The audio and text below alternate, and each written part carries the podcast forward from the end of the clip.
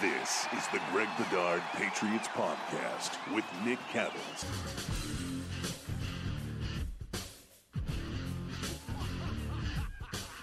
Off the heels of the 4th of July, let's talk about some Patriots football. Greg, Greg Bedard Patriots Podcast, Nick Cattles, brought to you by betonline.ag. Fastest, easiest way to bet all of your favorite sports. Let's talk power rankings in the NFL, Greg. You take a look across the league. We'll look at how Pro Football Focus feels about these teams. We'll talk about how you feel about these teams. Let's first start off with the Patriots. The Patriots are ranked 19th too high, too low, or just about right, Greg? Yeah, yeah. So I have the Patriots at 19, and I had them in a group which basically I, I categorized as a lot needs to go right. And I had some other categories. I had, you know, still building, languishing, sort of like no man's land type of guys. A lot needs to go right. Not quite there. And then true contenders. And I had Patriots, you know, in the group with a lot needs to go right. And I had, you know, some, I had them there with some good teams like, the Cardinals, the Titans. Um, you know, the Saints are a bit of a question mark.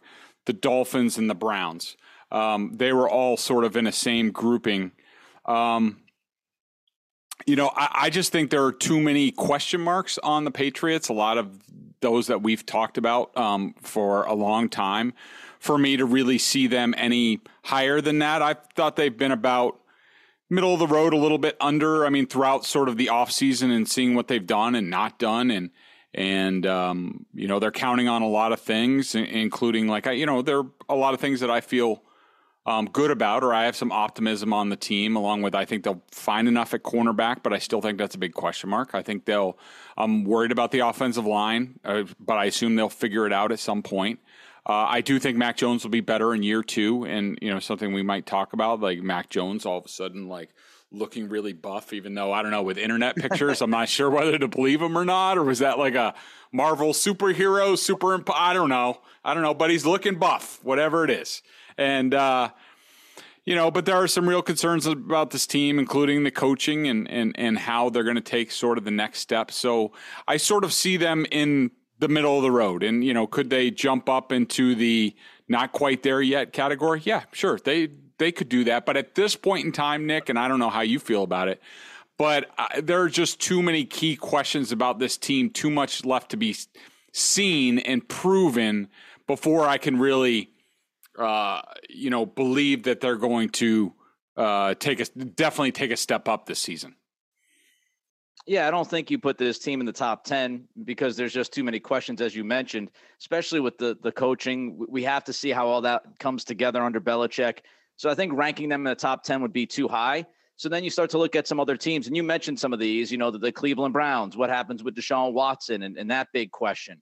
The Dolphins, Tua Tagovailoa, is he a legitimate NFL quarterback? He has to prove it this year. If he doesn't, uh oh.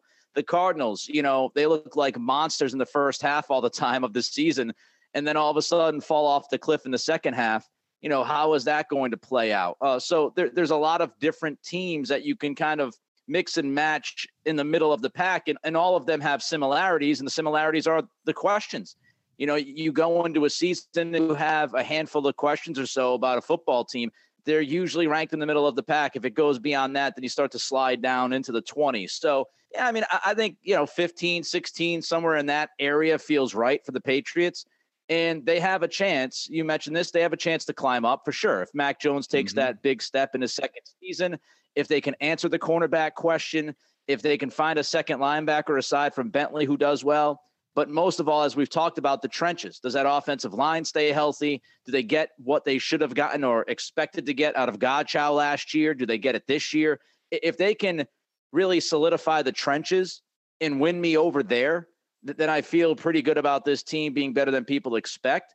But until I see that play out, I can't project them to do that. I just I just can't do it. So I think in the middle of the pack makes a lot of sense. Let's take a look at your top five.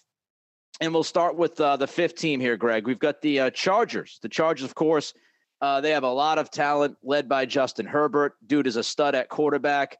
Why do you have them at five?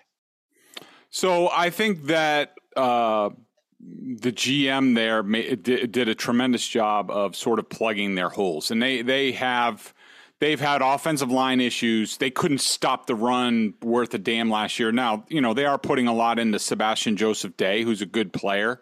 Um, they're still thin beyond him on the defensive interior, but they added Khalil Mack to go on the opposite side of Joey Bosa. Now, Mack isn't the same guy that he used to be, but with a better surrounding cast and a guy like Joey Bosa, um, you know, taking a lot of uh, attention away, that should make him even better. I mean, it's very similar to like Von Miller going to, uh, you know, whether he was in LA last year with Aaron Donald or, you know, now he's in Buffalo.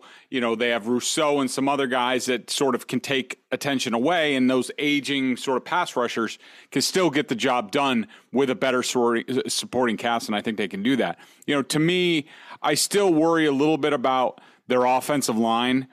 And um, it, but I, to me, Nick, and I don't know how you feel about it, but to me, this is going to be a total indictment, one way or the other. It's going to be a judgment on Brandon Staley as a head coach. Uh, I thought that at yeah. times he was overwhelmed last year. I think that uh, sometimes he makes decisions just to prove how smart he is, and it's not in the best interest of the team. And maybe last year he had built-in excuses about uh, you know, we needed to go for for this reason. You know, we're short here, we're short there, what have you. But now, the way they are right now and fully healthy, and with Justin Herbert, who I still think, look, I think the world of Justin Herbert. I was dead wrong on him coming out of college. He's spectacular. Now, he hasn't won a playoff game yet. He hasn't won much of anything. So I think he still needs to prove that. I think he's fully capable. I think it's been the surrounding cast. But they have a complete team. Can Brandon Staley push the right buttons at the right time, be the right type of head coach for this team to match the talent level?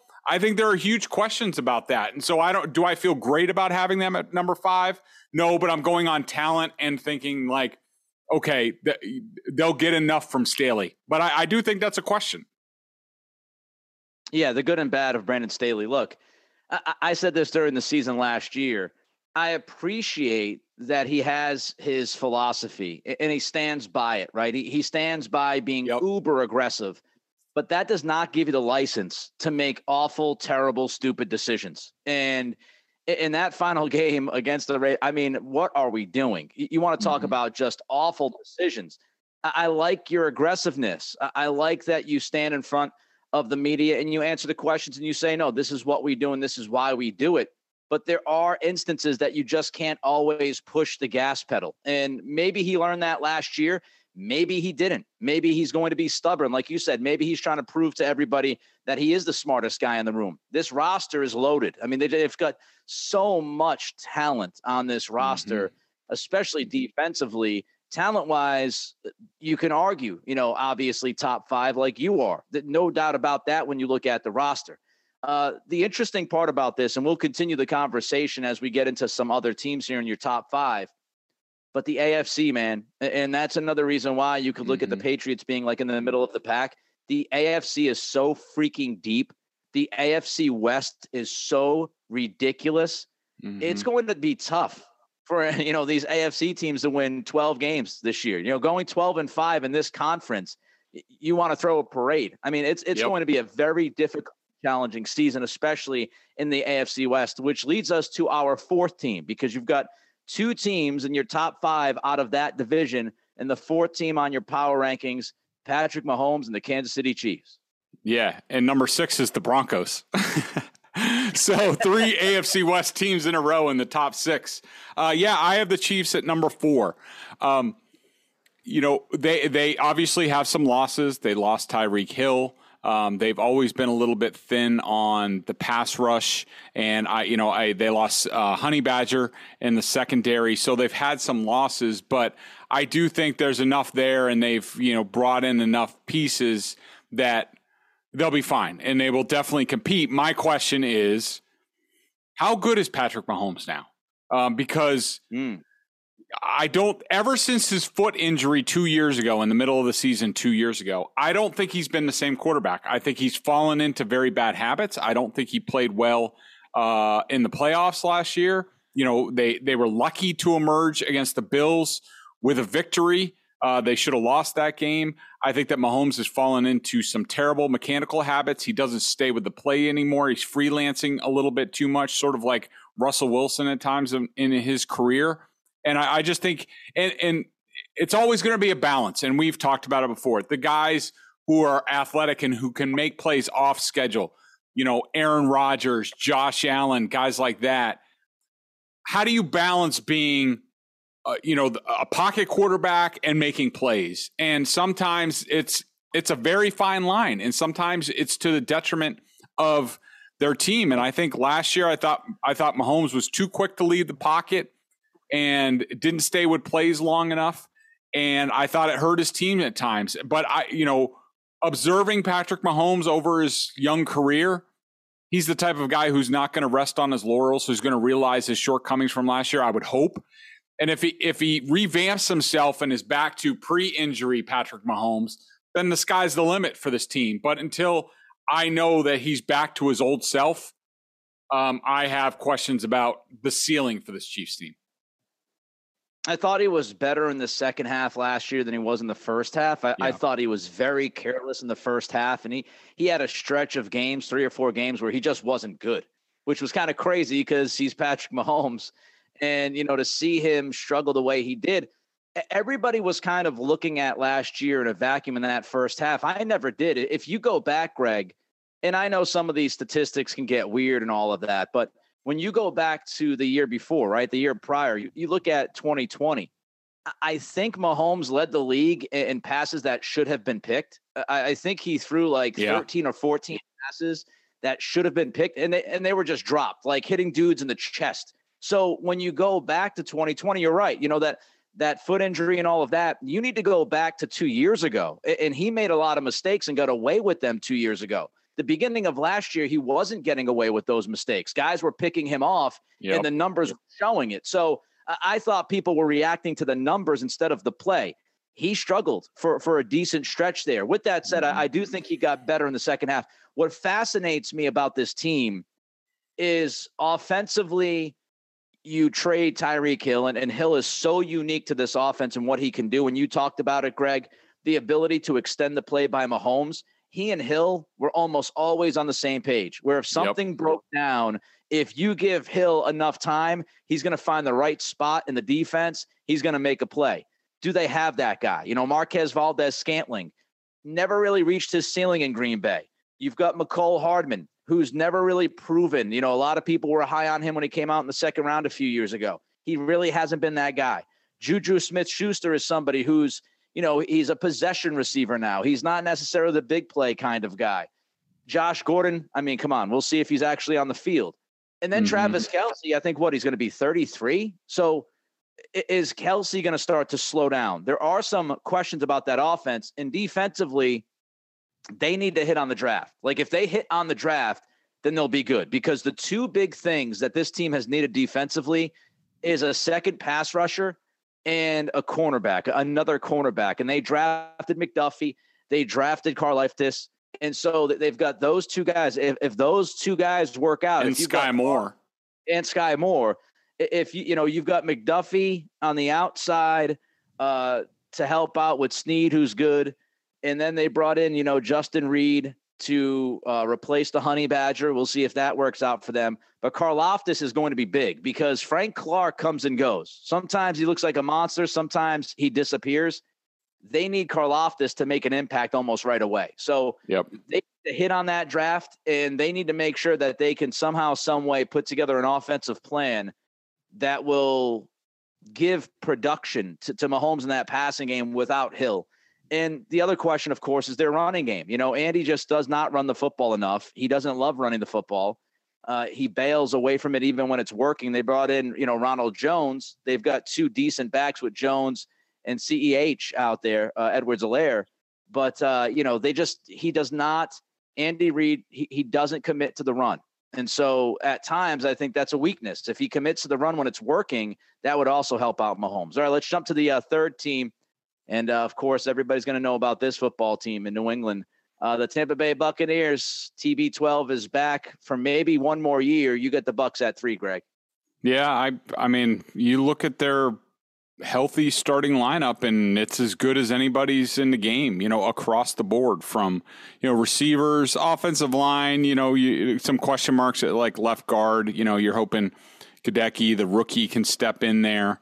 Um, you know, a little thin at uh, tight end, I would say, uh, and in the backfield, but I think their secondary is uh, unbelievable. You're looking at, you know, Vita Vea and Akiem Hicks in the middle of their defensive line, if healthy. They're sort of like my dream Patriots scenario inside. New England so bad, I wanted Hicks back. Yeah, and they have you know they have Logan Hall that they drafted, who's a who's a darn good, looks like a, a good young player on film, so he could help out there. But you know, I think I think the big questions for this team are: Can Brady still play at the at this level, at this high level? Uh, at least he has a good supporting cast. He doesn't need to do everything himself, uh, so that will help him but also you know the coaching change. Um, you know is is uh, is Todd Bowles up to the challenge? Is Byron Leftwich ready to do the whole offense himself? You know, of course, Brady's going to have a huge input, but you know when you look at them right now, and they ran into injury problems last year, so you know that that is definitely on the table. They're a little thin, but uh, if they stay healthy, this is one of the best one of the best rosters in the league.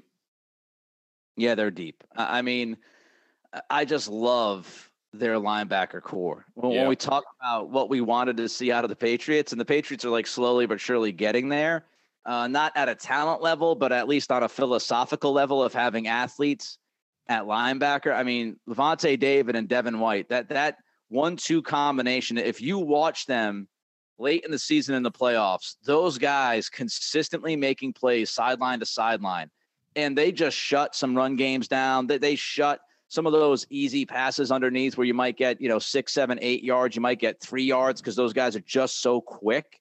And, you know, you got Shaq Barrett out there.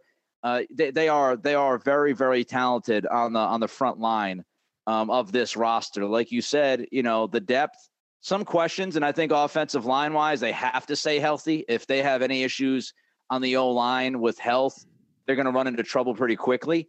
Uh, they have to stay healthy on the offensive line. If they do, they're as dangerous as anybody. Uh, team number two, Super Bowl champion Matthew Stafford and the LA Rams. Greg, you don't have them at one, you have them at two.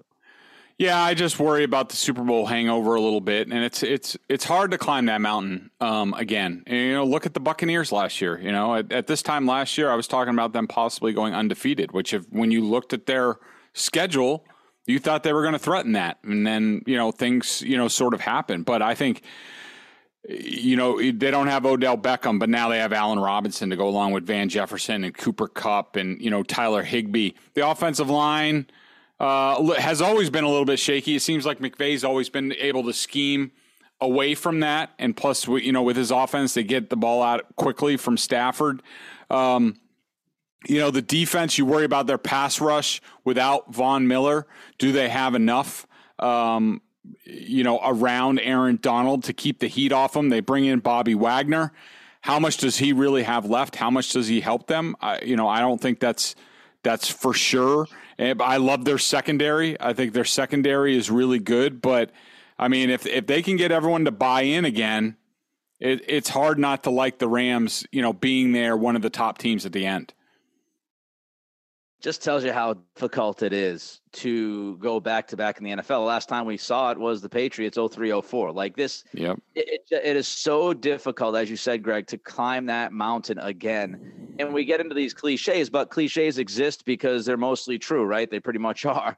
And, and we talk about, you know, battle of attrition, but especially given a 17 game season and now only one team gets the bye I feel like repeating is that much more difficult given those circumstances. Good point. and so I just think it's it, it is going to be tough for them to get back. Uh, you hit the questions, you hit the strengths. Uh, I would agree with pretty much everything you said. Uh, you know, you, you've got to look at Stafford and say, you know, he, he proved a lot of people wrong last year. Uh, he's always been one of my top 10 or 12 quarterbacks in the league. I always thought he was talented. He was stuck in Detroit with not a lot of talent around him. Uh, obviously, Whitworth moves on. He retires, but Noteboom played really well uh, when he was out last year. So I don't think they're going to have a significant drop off at left tackle. And I think they're talented enough, and I think McVay's a good enough coach. They'll be in the hunt again. All right. So if the Rams aren't the number one team, if the Chiefs aren't the number one team, if the Bucks aren't the number one team, I'm gonna tell you right now, the Packers are not the number one team. Who is Greg's number one team? Before he tells you who he has atop his list, he wants to tell you about betonline.ag. Our partners at BetOnline continue to be the number one source for all your betting needs and sports info. Find out all the latest odds, news, and sports development, including Major League Baseball. You know, you have NBA futures, NHL futures. How about Cale Makar and those Avalanche? You have, you know, I'm sure there's more fighting. Nick was all up into the fighting this weekend. You know, all that stuff, MMA going on. A bunch of, I, I don't know. I saw a bunch of stuff on Twitter. I guess it was pretty good, wasn't it? Uh, the card wasn't as good as it should have been. It wasn't as it wasn't as good as I had hoped, but yeah, what are you gonna do? Yeah, and even next season's early NFL futures. BetOnline is your continued source for all your sports wagering information, from live betting to playoffs, esports, and more. Head to the website and use your or use your mobile device to sign up today and receive your 50% welcome bonus on your first deposit.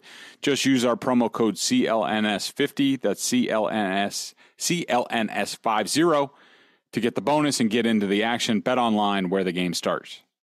All right. So the number one team, Greg Bedard's power rankings, the Buffalo Bills. The Buffalo Bills. Yeah, it pained me a little to say it, but I mean, you know, look, I, I don't think they have a flawless roster. I think you could make an argument that um, some of the other teams, including um, you know the Rams and the Bucks, and maybe even the Chargers, have better frontline talent, don't have as many roster question marks as the Bills, but you know, I just think they're they're really good. I mean, bringing in Jamison Crowder to fill out, they got Khalil, Khalil Shakir in the draft as sort of a replacement for uh, Beasley, who's gone. You question the right side of their line: Ryan Bates, Spencer Brown. Uh, I, I thought Brown was okay last year at right tackle. I think he'll be even better this year, but I do think there's questions there. Um, I love their defensive line. They bring Von Miller in. You figure out between Greg Rousseau, Boogie Basham, AJ Epenesa, you know, who's going to be on the opposite side, opposite him. But they have Ed Oliver, Daquan Jones, Jordan Phillips, Tim Settle. Those guys are really good against the run. I don't love their linebackers. And I do think the big question mark for the Bills, and this will go hand in hand with the Patriots because the Patriots could have had Kaiir Elam at cornerback at 21, traded down. Bills traded up, took him at 22. Now he's their starting cornerback.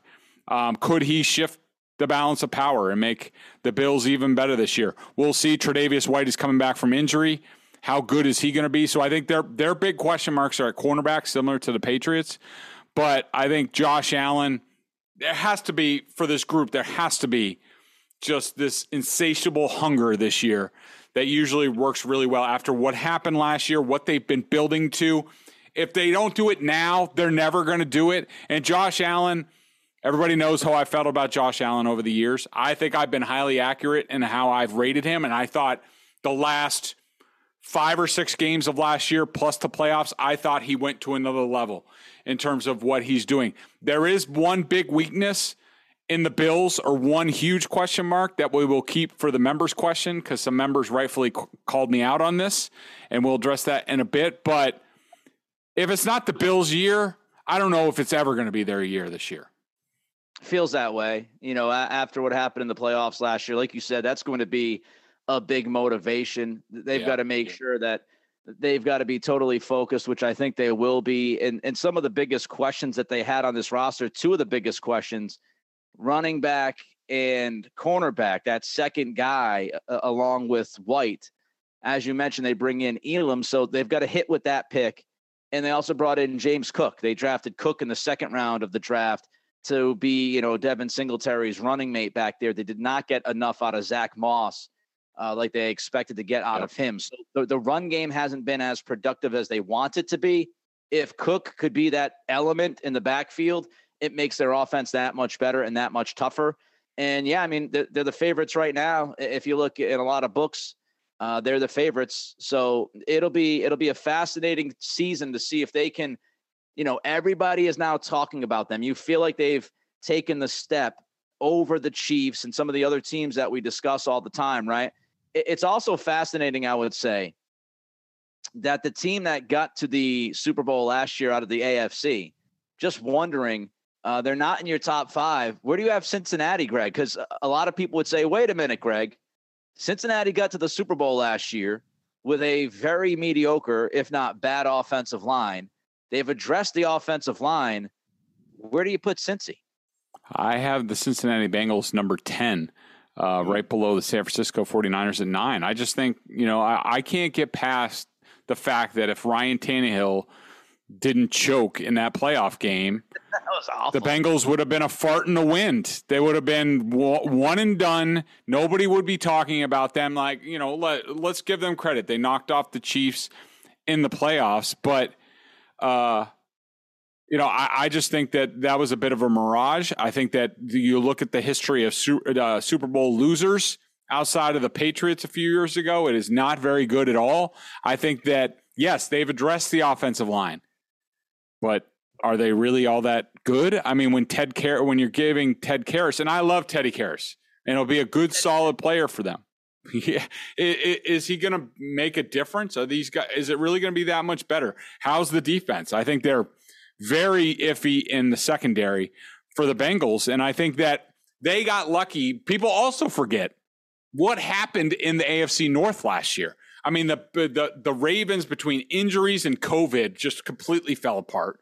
The Steelers, Ben Roethlisberger was like a corpse playing quarterback. And then the Browns had all sorts of COVID and injury issues. And the Bengals basically, you know, got out of there, won the division just because they didn't get COVID as much and didn't have as many injuries. That's the only reason. That last year was a unicorn season for them, at least this semblance of the Bengals. I do, you know, I think the world of Joe Burrow and Ja'Marr Chase, and I think they'll be good, you know, going forward.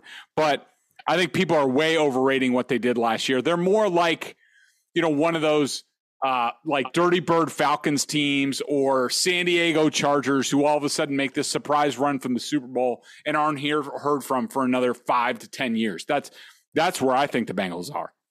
That division is really funky, man. Like you just talked about Cincy. What's going to happen with Cleveland? You know, I, I, think everybody at this point expects some heavy suspension of Deshaun Watson, whether yep. it's a sin, whether it's indefinite. I, I think he's going to be out for quite some time.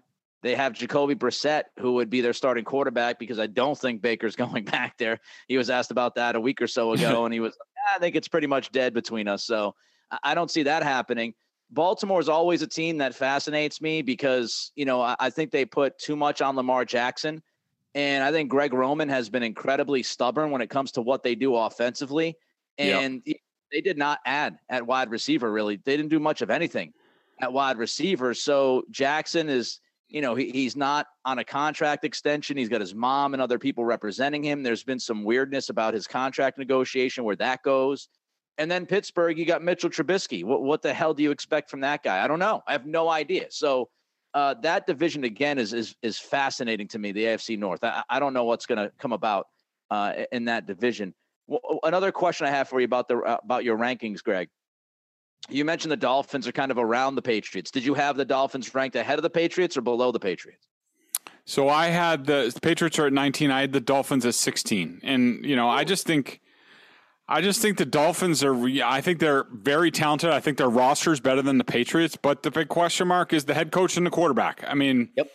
you know, who knows? I mean, it could go one way or the other. I mean, it could be they Mike McDaniel and and Tua Tagovailoa could make tremendous music together or it could just not work. I don't know. I just think that Shanahan scheme with Tua and the talent there, and they got the type of guys where just pitch the ball out to Tyreek Hill and he makes a big play. And, you know, they have a ton of weapons. They have a pretty decent running game. They revamped the offensive line. The secondary is awesome on that team. I don't know if they have uh, enough pass rush, but the pieces are there. It's just we have no idea what kind of head coach Mike McDaniel is going to be. I just think I just rank them ahead just because of the talent, pure talent. I could be wrong because hell, it's the Dolphins. When do any, when does anything go right for the Dolphins? I would lean Patriots over Dolphins. Uh, I don't think it's a significant margin, but I, I, would lean towards New England because of the things you brought up. I just believe in Mac Jones a heck of a lot more than I believe in Tua. And yep. I have no idea what McDaniel's going to do as head coach, and I, I kind of trust Bill Belichick, the goat. So I, I would lean towards the Patriots. Uh, one last one for you. Uh, the team that kind of sticks out in my mind because it's it's been fascinating. Actually, you know what? I, I have got two more questions for you. Where okay. do you have where, where do you have Green Bay? So Green Bay was I, I, sort of waffled on them going back and forth, and I actually have them as at number eight as a true contender. There's I have eight teams as true contenders, and I and I I had them right around the eight to ten range. And you know, you look at the roster and you think you think the defense could be really good. Like at all three levels, they have impact players that could be really good. Obviously, yep. they lost Davante Adams, didn't replace him with much at all. The offensive line, you look at it and you're just like, I don't know how that's going to work either. But it just reminded me a lot of uh, you know the the the the later Patriots teams with Tom Brady, where it's like, all right, the offensive line is you know pretty good. You know, we'll see. Not much to, for Tom to throw to. Pretty good defense, and that's the way they won. They won that Super Bowl in 2018, sort of that way with the running game. And I see this very similar, and it's just. Can Aaron Rodgers do what Tom Brady did? I have some doubts on whether he can do that and, and shoulder the load at his age and be able to do that. But I just think I just think Rodgers will be able to figure it out on offense, and I think the defense is going to be that good. I just think, and plus the division that they play in, I think they'll be artificially propped up a little bit, but I do think they'll be pretty good. Last one for you as far as your rankings go. You just said you've got eight contenders. How many of those are from the AFC? How many from the NFC? So from the AFC, I have the Ravens, Broncos, Chargers, Chiefs, and Bills. So five. what is that? Six teams? Five teams? One, I think five, two, right? Three, four, five. Yep, five from the AFC and three from the NFC. So interesting, interesting. Five, five, and three. Uh, before we get to the uh, question of the day, I uh, just want to kind of veer off another path here, and and, and Greg. Uh, you, you, wanted me to to bring up a couple of things here and, and Cattle's corner, so to speak, on this podcast. Yeah. And I feel like you know we talked about the Celtics towards the tail end of their run on this podcast. Just kind of your thoughts. I, I want to know how you feel about the uh, Malcolm Brogdon, Danilo Gallinari additions. You feeling that? Yeah. Now, uh, just to preface this, I've been um, out of the country in Montreal coaching softball over the weekend, and and you know, yeah, and, and sightseeing a lot more than I thought I would. So I haven't, I have kept tabs. I haven't really dove into anything and as far as you know the numbers and i'm sure you guys have like net ratings and stuff like that but i will say uh, i really like what brad stevens has done i mean i think that brogdon's the type of guy it'll be interesting to see how the mix goes with marcus smart and and i don't know if there's any whispers about like does this mean he's on his way out or i i i don't know but i but i like brogdon as sort of a guy who can create and you know really help out the offense. And and uh, you know I think the shooting, uh, you know that that that they inputted, I think can only help. I mean, I really like. Seem like they they attack the weaknesses on this team, or at least to make them a little bit more well rounded. And I really like what they've done. I assume you did. Yeah, I mean, look, uh, First of all, Brad Stevens has been really good at his new job. I mean, I, yep. I think you look, you go back to his first trade with the Horford Kemba thing that worked out perfectly. Uh, he brings in Derrick White at the trading deadline. Some people will be upset about that pick in like 2028 when they can swap because what will the Celtics look at like at that point? But Derrick White helped them get to the finals. There's no doubt about that. Uh, did he tail off? Yeah, he tailed off. But without Derrick White, I don't think you get to game six of the NBA finals. So that was a, a good move, I thought. And I, I, like Gallinari as a depth piece, as like the ninth or tenth guy in this rotation, somebody who can play the three, four and knock down shots for you, which was, you know, desperately needed. I think Gallo's a better passer than people give him credit for.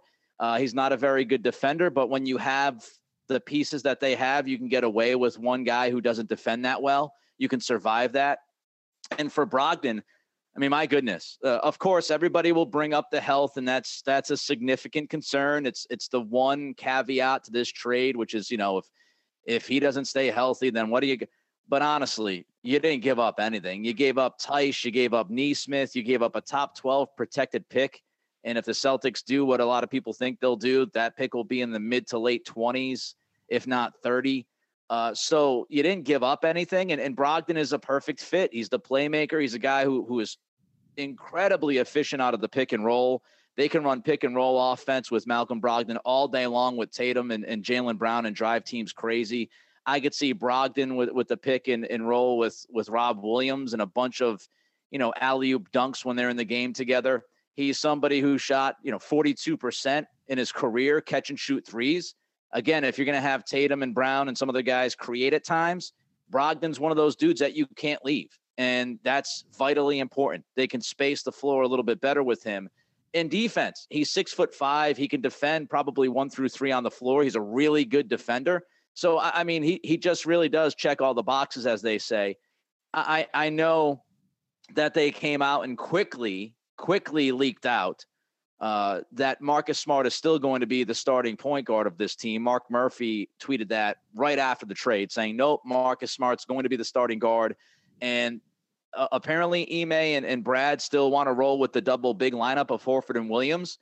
But I do think, you know, people are, if you look at the minutes, Horford's going to probably play, I would guess, 20 to 25 minutes this year. Like he, he's going to be 36. You want to try to save his gas tank for later in the season. He might not play back to backs, which makes Gallinari that much more important. Uh, mm-hmm. So, you know, I think you look at Rob Williams. I don't think you can play the Time Lord 35 minutes a night because of his injury history. So, really, the only spot on this team that I see that needs to be addressed immediately is backup center because of Rob's minutes. But you can also tinker with that because you can play Al at the five, you can play Gallo at the four, you can play Tatum at the four, you can play Horford at the five. So you can play Grant Williams, small ball five. So you can kind of mix and match as well. They just have a very, very versatile group with a bunch of good defenders, and, and now they've improved the shooting. So they, along with the Milwaukee Bucks right now in Vegas, are the favorites to win the title as of right now. Mm-hmm which of course will lead us to the whole Kevin Durant thing. And, you know, I, I did want to ask you before we move on the Celtics have the pieces, Greg, to, to make this trade. If Brad Stevens wanted to make this trade, Jaylen Brown, in, in my assessment of looking around the league, he's one of the top probably two or three guys that would be available to the Nets in, in a trade. So if you were Brad Stevens, would you trade Jaylen Brown in pieces for Kevin Durant? Durant has four years on his contract, by the way. Woo. Boy, that is a tough, loaded question right there. Uh, my my initial thoughts are, holy man, that's tough. Um, my initial thought is no. I think that you know, I think that the the Celtics showed that they have the potential. They have to grow into it. I think that Jaylen Brown is the type of guy who I've always been impressed with. That we all know his you know ball handling had issues in the postseason. I'm sure he'll attack that all off season. I'm sure he'll be much better for it. I know Tatum. I'm guessing will be much better and learn from the postseason experience. And you know, hopefully Rob Williams stays healthy and this isn't like a long term degenerative knee type of thing that takes him out of it. I I like the group as is. The only guy I would subtract is Marcus Smart. I'm sorry, I just I think he gets in the way too too often. Uh, but outside of that, no, I'm keeping the group together. Durant, his body type, his age. I don't know if he's ever going to stay healthy. I don't think he was healthy in the playoff series against the Celtics. I, I just think it's. I think you're asking a little bit too much, and and I don't want to. I don't want to break up the core. It's so tempting. It is because I mean, the other side of that, to play devil's advocate, is you know Kevin Durant is still seen as a top five or six player in, on the planet, and I, I honestly don't think there is a team that could stop Jayson Tatum and Kevin Durant. I don't. I don't think there is any team on the planet right now that is, you know, you might argue possibly Paul George and Kawhi Leonard could possibly, uh, you know, defend them as good as anybody. But man, a Durant and Tatum one-two combination is, I think, just incredibly deadly uh, offensively, and they're they're both really good defenders too. And Durant's a really good playmaker. Uh, mm-hmm. You know, and you look at that and you say, well, Durant's four years, his contract. The the one thing that I think none of us know that would that plays a big time role in all of this, Jaylen Brown's intentions. Uh, he, he's coming up on free agency in two years. Zach Lowe at ESPN said that you know kind of the the word around the league is that Jaylen really wants to test unrestricted free agency. Mm-hmm. If you feel like Brown could leave, you know, does he does he still like does Jaylen want to be the number two guy for the next 10 years? Or does he want to go and, and prove to the world that he can be a number one guy on a good team? Uh, he's had, you know, a lot, he's had comments about the Boston media and, you know, some of the Boston fans on Twitter. You know, he liked the tweet about everybody's trying to trade Jaylen Brown or if Celtics fans don't respect Jaylen Brown enough. And he kind of liked the tweet. So there, there are some questions if Brown wants to be here long term. So I, think that is something that Stevens and Ime have to talk about because if you think yep. Brown is, if he's a flight risk, then I think you make this deal. Um, you know, if, if, if if you feel like it's more likely than not that he's going to leave, then you have to look at this. Now, if it was me right now, I think I lean towards keeping the core intact and seeing if you can win a championship this year. And then, you know, you kind of go to Jaylen Brown, you have conversations with him once this season is over because he would have one year left on his contract. The, the final thing I'll say about the Brogdon trade, because I think it links in with all of this what Brad did was very smart because not only does it improve the team right now and make them title favorites according to Vegas, and we'll see, you know, if Durant goes to Phoenix, that will change the math. But right now, you know, they're seen as the favorites with the Bucks. Long term, it also makes a lot of sense, and I'll tell you why. Because if if Jaylen Brown is going to leave, let let's say you get through this season, whatever happens, happens next year, you get into next summer and you know that Brown is likely going to leave. Well, now you have other contracts and talent to put with Brown to pivot and bring in another big name. So let's say Zach LaVine doesn't work out in Chicago. Let's say Bradley Beal doesn't work out in Washington. You get in the next offseason, and those are just two names. You can come up with a bunch of other names, but now you can combine the contracts of Jaylen Brown and Marcus Smart or Jaylen Brown and Derrick White or Jaylen Brown and Malcolm Brogdon, you can combine those contracts with a couple of picks and quickly pivot and bring in another stud. So if you lose Brown, you can quickly replace him with somebody as good, if not better. So the, the contracts that they have, and I think they'll also sign Grant Williams to an extension, they're going to have five or six contracts that are in the double digits per season, which makes it very, very easy to then pivot and make that move. So I think that's another piece of, of that trade that not a lot of people have, have talked about enough. It gives them some flexibility moving into the future, as well as making them better right now. Uh, one last thing that I want to ask you about before we move to the uh, member question of the day. Bruins, they have a new head coach, Jim Montgomery. I know you're a hockey guy. Uh, any thoughts on Montgomery replacing Bruce Cassidy? Not not a ton. I mean, everybody knows I'm I'm Team Bruce, and I, I hated that they got rid of Bruce because I thought he was a great coach and and you know tough love. Uh, you know, I I just my main comment about the Bruins is you know, and I, and I'm just getting back into it, so I don't know what's real or just perceived, but there's been you know some mentions about Krejci maybe coming back. DeBrusk yep. reportedly res- rescinded his trade offer. Bergeron is now back, you know, now that Cassidy's gone.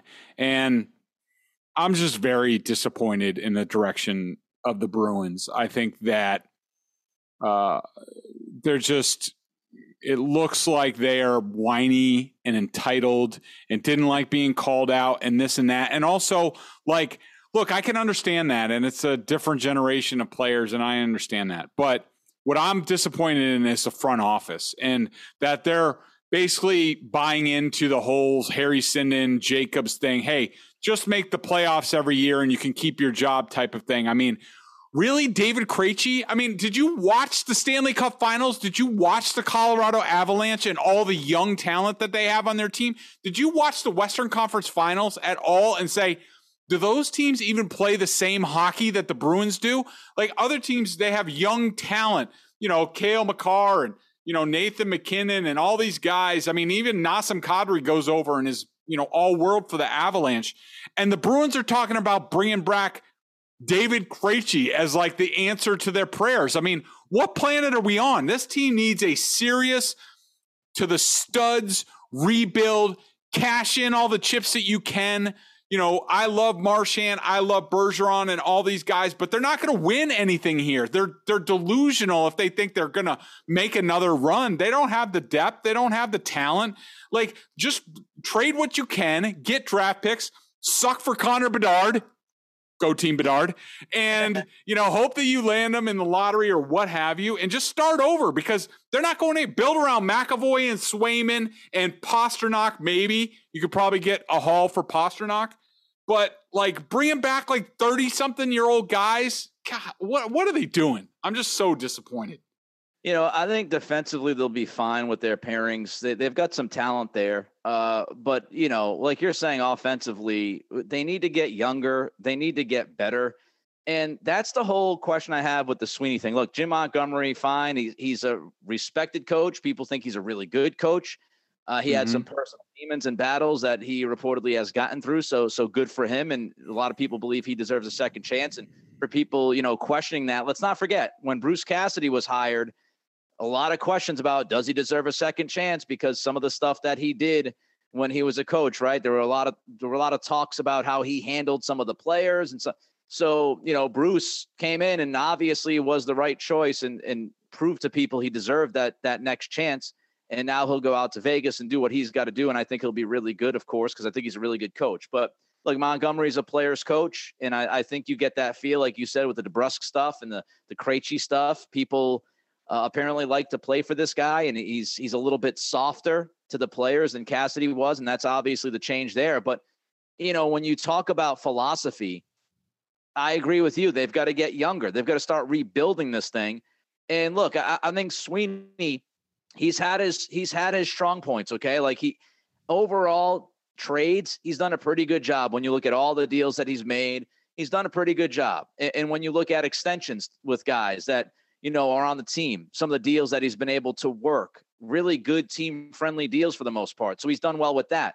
The one thing that he has consistently swung and missed on for the for the most part they've got like you know one or two you know highly rated prospects right now is his drafting and, and how he handles mm-hmm. the young talent and so they're putting all of their trust in this cam neely don sweeney front office and saying we are going to trust these guys to help rebuild this team on the fly and like you said, do they even want to rebuild the team on the fly, or, are they just let's bring back Krejci and then we're good to go? Uh, and what Krejci's I don't know mid thirties, so mm-hmm. we'll Tim Thomas busy. Out.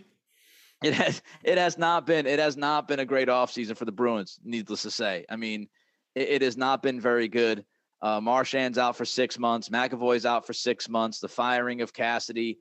Uh, we'll see if they put the pieces together. But uh, man, oh man, it, doesn't make you feel great about it. All right, let's move on to the uh, member question of the day. BSJ thirty nine ninety nine on the annual plan. Top notch analysis of all the Boston Pro sports teams.